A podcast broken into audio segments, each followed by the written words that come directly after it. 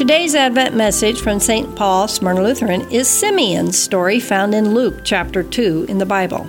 This is how I, Simeon, remember it. As I went to the temple, like any other day, there came a poor couple bringing their eight day old infant to the temple for the required Jewish purification ceremony. As they drew close to me, I felt the Holy Spirit come upon me.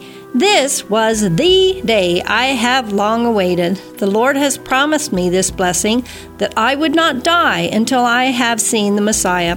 I reached out to the young mother named Mary, taking her baby into my arms. I praised God. Sovereign Lord, I have seen your salvation, which you have prepared for all people. This babe is a light to reveal God to the nations, and he is the glory of your people Israel. I was so overwhelmed at God's faithfulness to me, his devout servant, for what would come to be through this child, the long awaited Messiah.